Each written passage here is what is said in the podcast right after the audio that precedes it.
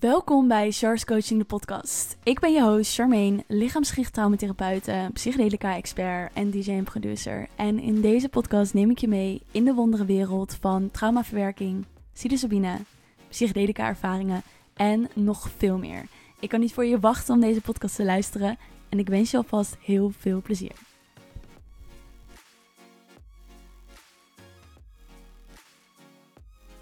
Welkom terug bij deze nieuwe podcastaflevering. Wat fijn dat je hem luistert. We gaan het vandaag hebben over hoe je verliefd kan worden op jezelf. En misschien klinkt dit heel erg gek of heel raar. Er zijn genoeg liedjes hierover geschreven.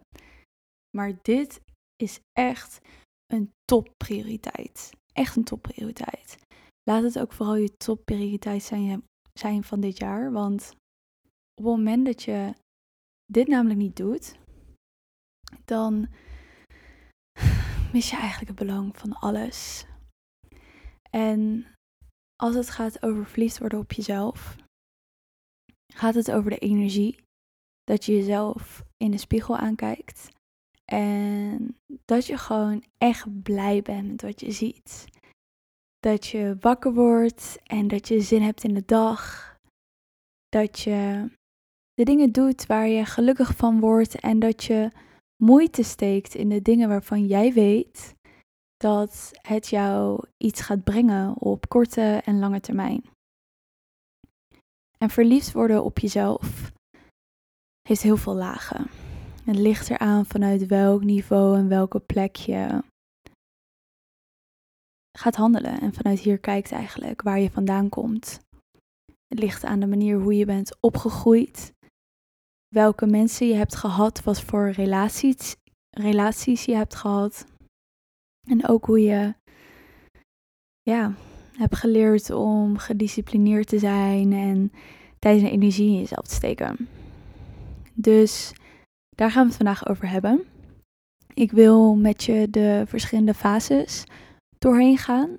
Hoe ik hier naar kijk en waar ik zie ook bij mijn klanten waar bepaalde groeipotentie zit als het gaat over verliefd worden op jezelf. En daarom beginnen we gewoon bij het begin. Ik onderbreek deze podcast even, want wist je dat er per jaar 130.000 mensen naar de huisarts gaan vanwege mentale problemen of trauma's waar ze tegenaan lopen? En dat wanneer je hulp vraagt bij de reguliere zorg, je tussen de drie en zes maanden moet wachten voordat je bij een psycholoog terecht kan. Voor sommige mensen zelfs een jaar. Daarna lopen mensen jarenlang bij een psycholoog zonder dat er enige stappen zijn waarin ze verder zijn gekomen. Dat kan natuurlijk niet langer. Daarom heb ik een gratis e-book gemaakt waarin ik jou leer hoe ik heb geholpen om van hun trauma's te helen en hun leven te bevrijden. En hoe jij dit ook kan doen. In mijn gratis e-book ontdek je mijn persoonlijke journey en expertise benadering op trauma. Ontdek je het belang van een holistische benadering op trauma en concrete actiestappen die je kan nemen, leer je welke vormen van trauma er zijn en wat je kan doen nadat je trauma hebt ervaren. En leer je ook hoe trauma fysieke en mentale klachten kan veroorzaken. Het zijn maar liefst 25 pagina's plus twee gratis meditaties die jou gaan helpen om meer te leren over hoe trauma werkt en hoe je het echt kan oplossen. Dus ga naar de show notes, download mijn gratis e-book. Meer dan duizend mensen zijn je al voorgegaan, dus ga naar de show notes en get it. Dat beginstuk kan herkenning voor je zijn. Het kan ook zijn dat je in een andere fase zit. Maar luister gewoon lekker deze podcast af. En vanuit elke fase kan je wel iets meepikken. We beginnen bij het begin. En dat is natuurlijk hoe jij bent opgegroeid. En hoe je ouders voor jou hebben gezorgd. Hoeveel tijd en energie ze aan jou hebben kunnen geven. Als we kijken naar de maatschappij, hoe het nu is ingericht. En Vroeger was het natuurlijk wel iets anders, maar ik laat maar zeggen, de afgelopen 30, 40 jaar is wel een beetje op deze, op deze manier gegaan. En dat is dat we leven in een maatschappij waarin voornamelijk nu, de afgelopen 20 jaar, allebei de ouders moeten werken, geld moeten verdienen. De economie is zo ingericht dat beide ouders eigenlijk fysiek afwezig zijn en daardoor vaak ook nog eens emotioneel. Terwijl wanneer jij een baby bent, heb jij je ouders nodig.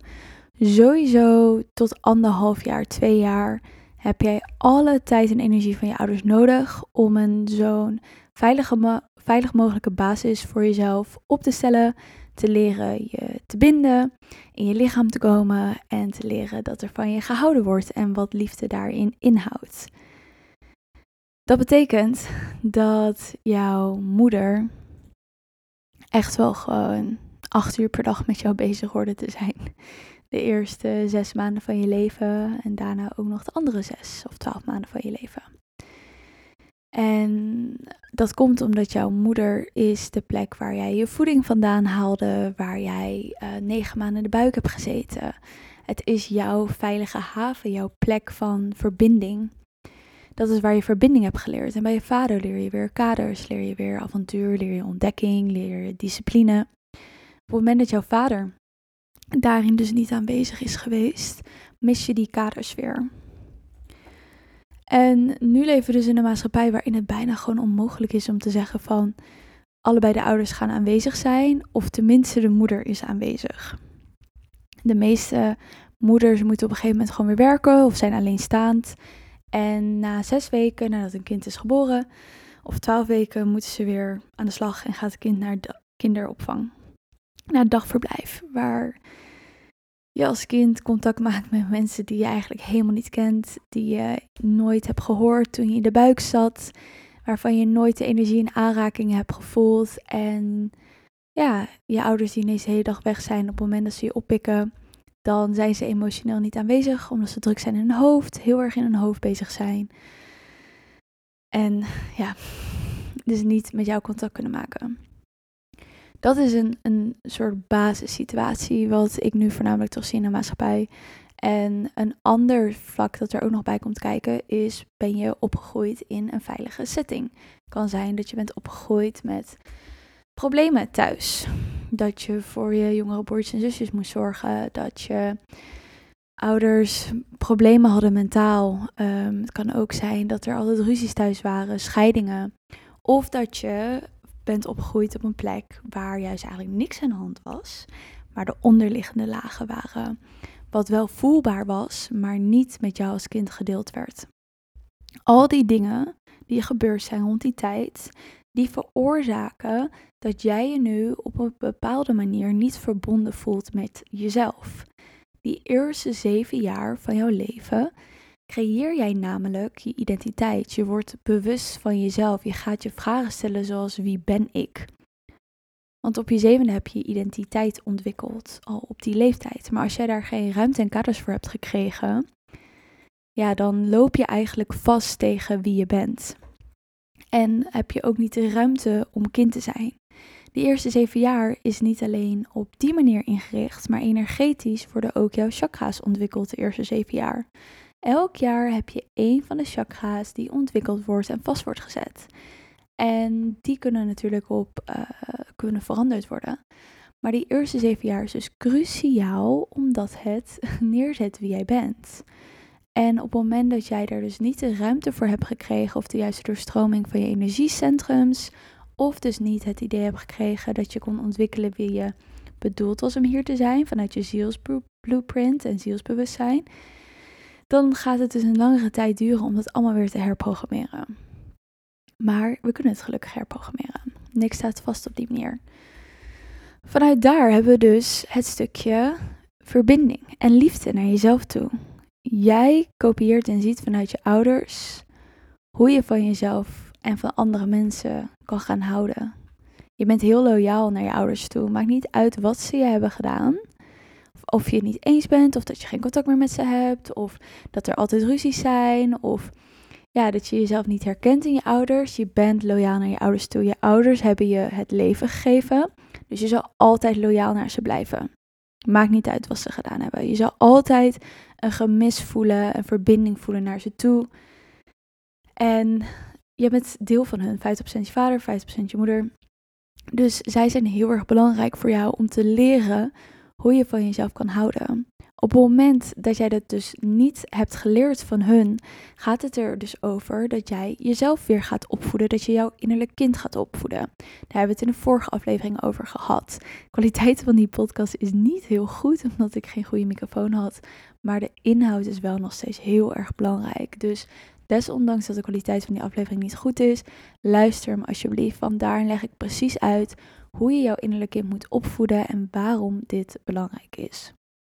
Als het dus gaat over jouw innerlijk kind opvoeden, gaat het dus erover om jezelf de kaders te leren en de liefde te geven die je gemist hebt van je ouders. Op het moment dat je dat dus niet doet, dan blijft er altijd een gemis van zelfliefde naar jezelf toe en hoe je ja, eigenlijk verliefd wordt op jezelf.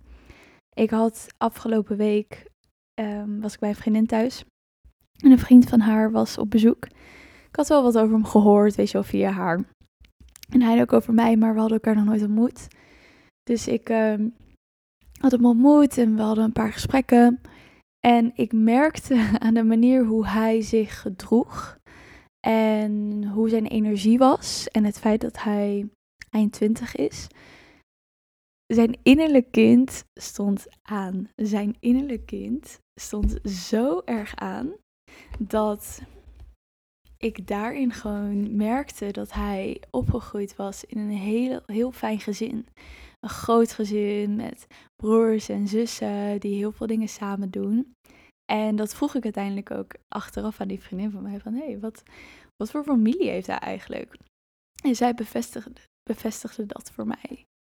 Dat laat zien dat je omgeving waarin je opgroeit heel belangrijk is. Want het geeft je het zet je innerlijk kind aan, het zet de speelsheid aan, het zet je energie aan, het zet de liefde naar jezelf aan. En kinderen kunnen ook heel goed een verschil zien of je het belichaamt als ouder of niet. Dus je kan je kind wel vertellen van, oh, hou van jezelf en doe dit en dat. Maar als jij het niet belichaamt, dan gaan ze er zelf ook niet zoveel mee doen. Om dus van jezelf te houden, is fase 1 teruggaan naar je innerlijk kind en hoe je bent opgegroeid. Dus op welke manier heb jij situaties en dingen meegemaakt? En heeft dat invloed op jou gehad? En hoe kan je dan je innerlijk kind daarin heropvoeden om de basisbehoeftes te geven die je als kind nodig had? Wanneer je daar niet naartoe gaat, dan kan je alle affirmaties luisteren die je wilt. Dan kan je telkens beloftes maken aan jezelf dat je dit en dit anders gaat doen. Maar het gaat gewoon niet gebeuren telkens zul je dan weer ja, bij jezelf neervallen omdat je de kaders mist. Je mist die fundering die je als kind had moeten meekrijgen. En die mag je jezelf weer gaan geven. Dit is de belangrijkste fase als het gaat over verliefd worden op jezelf. Want zonder dit stuk ja, blijf je tegen dezelfde dingen aanlopen. De tweede fase hierin is dus het stukje discipline. Discipline is een skill. Motivatie gooien we de deur uit. Als je daar nog in gelooft, mag je die nu per direct de deur uitgooien. Want motivatie gaat je niet het verschil brengen omdat het niet consistent is. Het enige wat je verschil gaat brengen is discipline. Discipline is namelijk een skill die je kan oefenen en die van jou vraagt en verlangt dat je ook al heb je ergens geen zin in, je het alsnog doet. Daarmee train je de neurologische verbinding voor discipline. Discipline gaat er namelijk over dat ondanks dat je er geen zin in hebt, ondanks dat je moe bent, ondanks dat je iets anders zou willen doen, dat je het alsnog doet. Omdat je weet dat het je op lange termijn iets gaat opleveren. Motivatie is een hele korte boost die je hebt van, oh, ik heb nu zin om iets te doen, je doet het, maar het is niet iets consistents, want je wordt afhankelijk van die korte boost van motivatie die je voelt. Discipline is dus echt een skill die je verder gaat trainen en oefenen om te leren gewoon je hoofd eigenlijk uit te zetten en er gewoon voor te gaan. Ik weet nog bijvoorbeeld dat tijdens mijn zwangerschap ik aan mezelf met mezelf had afgesproken, ik wil blijven gymmen. Want dit gaat gewoon heel erg belangrijk zijn voor hoe ik me voel tijdens de zwangerschap, mijn bevalling, mijn herstel. Ik moet gewoon elke week gaan gymmen. Dus ik had ook momenten dat ik dacht, oh, ik heb zo geen zin om naar buiten te gaan. Het regent, het is koud, ik ben moe. Ach, ik heb zo geen zin. Maar ik zette de knop op en zei, Char, je gaat. Al ga je voor 20 minuten, je gaat. Je moet gaan. Dus ik dacht er niet verder over na. Ik stond op, ik ging en uiteindelijk voelde ik me veel beter. Dat heb ik uiteindelijk zo vaak gedaan dat het nu, een paar maanden later, gewoon automatisch gedrag is. Het is automatisch geworden dat ik naar de gym ga een paar keer per week. Maakt niet uit hoe ik me voel, maakt niet uit of ik zin heb of niet. Ik ga gewoon. De ene keer ben ik een uur in de gym, de andere keer ben ik 20 minuten in de gym. Ik doe iets om in beweging te komen. Als ik op motivatie had gezeten, dan had ik hier helemaal niks in kunnen veranderen. Dan was het even, oh, nu wel, en dan weer zes weken niet, en dan weer wel. En daar kan je gewoon niks mee. Dus discipline is een skill die je wilt leren en die je wilt verder oefenen op het moment dat je verliefd wilt worden op jezelf. Fase 3 gaat over voor jezelf zorgen. De dingen doen die jou beter laten voelen. En het is grappig, want dat is iets wat ik de afgelopen maanden heel erg opweg, ook op selfcare. Dingen die mij goed laten voelen.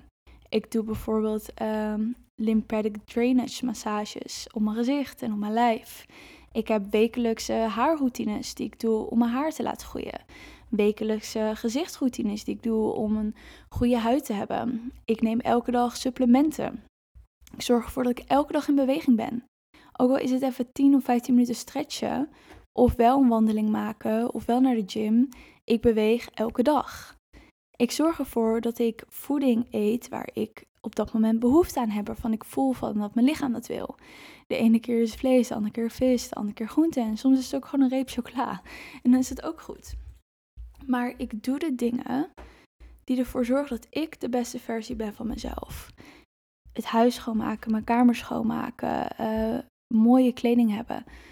Je moet dingen hebben in je leven die je goed laten voelen. Je kan niet van jezelf verwachten dat op het moment dat je niet voor jezelf zorgt, dus je beweegt niet, je eet niet goed, je zorgt niet voor je haar, je zorgt niet voor je huid, um, je uh, mentaal doe je niet de dagelijkse practices om rust te hebben in je hoofd. Het moment dat jij die dingen niet doet, kan je niet verwachten dat je blij wordt met wat je ziet in de spiegel of dat je blij wordt met hoe je je voelt dan is het logisch dat je wakker wordt en denkt: Ik heb geen zin in de dag. Dan is het logisch dat je in de spiegel kijkt en denkt: Nou, dat kon wel beter. Omdat je niet voor jezelf zorgt. Het is echt niet alsof de mensen die zich goed voelen over zichzelf, dat het is een magische pil die ze nemen en dan zitten van: Oh, hierdoor voel ik me elke dag goed. Of ik heb gewoon, ik ben, uh, ik heb gewoon geluk. Nee, ze doen gewoon heel veel dingen die hun lichaam goed laat voelen. En dat mag je ook gaan doen. Rust nemen, slow living. Je bent een vrouw. Je hoort rustig je dingen te doen. Je hoort vanuit zachtheid dingen te doen. Dat is je natuurlijke staat van zijn en daardoor voel je je beste. Dus je moet echt dingen gaan doen die je daarin gaan ondersteunen, want ze zullen je helpen om je goed te voelen over jezelf. En je moet niet ineens alles om gaan gooien, dat is onrealistisch maar wel stap bij stap iets aanpassen. Stap bij stap iets anders doen. Wat ik zei, maak een afspraak met jezelf dat je elke dag 10 minuten gaat stretchen. Oké, dat lukt. Dan de volgende. Maak een afspraak met jezelf dat je elke week je haar gaat olieën. Voor glanzend haar en om je haargroei te stimuleren. Oké, zit die erin? Dan de volgende. Een skincare routine. Dat je skincare routine hebt. Oké, zit die erin? Dan weer volgende. Dit is niet iets wat je in drie weken verandert. Dit gaat maanden de tijd kosten. Maar op het moment dat je die stappen gaat ondernemen en dus discipline hebt, ben je een compleet andere persoon aan het einde van dit jaar. Of al over een half jaar. Maar je kan niet verwachten dat dingen veranderen omdat jij telkens dan wel doet en dan weer niet doet en probeert alles tegelijkertijd te veranderen en dan weer opgeeft. Je moet gewoon consistent worden met de kleine dingen en die kleine dagelijkse veranderingen die gaan het verschil maken die gaan ervoor zorgen dat je zo gelukkig en blij wordt met jezelf. En dat is wat je jezelf mag gunnen en waar je mee aan de slag mag staan. Tijd, geld en energie investeren in dingen die je beter laten voelen. Andere gewoontes hebben. Stap voor stap al die dingen veranderen, maar je moet het wel gaan doen, want anders ja, is het gewoon heel erg zonde van je tijd en energie. Fase 4 gaat er heel erg over om de dingen te doen die goed passen bij wie jij bent en wie jij wilt zijn. Dus gaan ontdekken waar je gepassioneerd over bent. Gaan ontdekken wat je dromen zijn en het volgen van die passie en dromen. Desondanks wat andere mensen zeggen, desondanks wat andere mensen doen, daar heb ik het ook over gehad in de Breakthrough-serie, dag 9. Over stoppen met people pleasen en geen vak geven wat andere mensen denken. En echt je eigen passie en dromen gaan volgen. Want op het moment dat je dat gaat doen, kom je terug bij wie jij bent en wat je hier mag gaan doen. En wat je mag uitzetten. En door al die verschillende fases heen te gaan, waar we het er net over hebben gehad, en vanuit daar je passie en dromen te volgen, ben je aan het versterken wat daar is. Maar daarvoor moet je dus wel de tijd en aandacht besteden aan jezelf en aan je practices en aan het integreren van al deze dingen. Niet tegelijkertijd, maar stap voor stap. Maar wel die stappen gaan ondernemen en de discipline hebben om het dus te doen. Ook al heb je er geen zin in. Ook al ben je moe. Ook al is er iets aan de hand. Fuck it, ik ga het doen. Daardoor wordt het automatisch. En doordat het automatisch wordt, kost het je geen energie meer. Hoef je er niks meer voor te doen. Gaat het gewoon vanzelf. En kijk je terug en denk je, wow, deed ik dit hiervoor niet eens? oh wauw, ik voel me zo anders, ik voel me zoveel beter. En dat is uiteindelijk wat ervoor gaat zorgen dat je verliefd wordt op jezelf. En dat je denkt, wauw, ik ben echt een leuk persoon en ik ben fijn om mee te zijn en ik weet precies wat voor kleding bij me past, hoe ik me goed kan voelen, wat ik heb gemist. En daarbij nog een hele belangrijke is prayers. Ga elke dag bidden, een prayer zetten. Vraag om hulp als je resoneert met het universum. Resoneer met het universum. Als je resoneert met God, resoneer met God. Maar ga connectie maken en vraag om het grotere geheel je te laten helpen, je zorgen en je problemen weg te nemen. Je te laten zien wat je mag doen, de stappen die je mag ondernemen. Dat gaat rust brengen in je systeem, het gaat rust brengen in je hoofd. Maar deze fases gaan je helpen om dus verliefd te worden op jezelf. En aan het einde van het jaar te denken: holy fucking shit. I did it. Ik heb het veranderd. Ik heb het anders gedaan. Het is niet gebleven bij een gedachte. Het is daadwerkelijk actie geworden.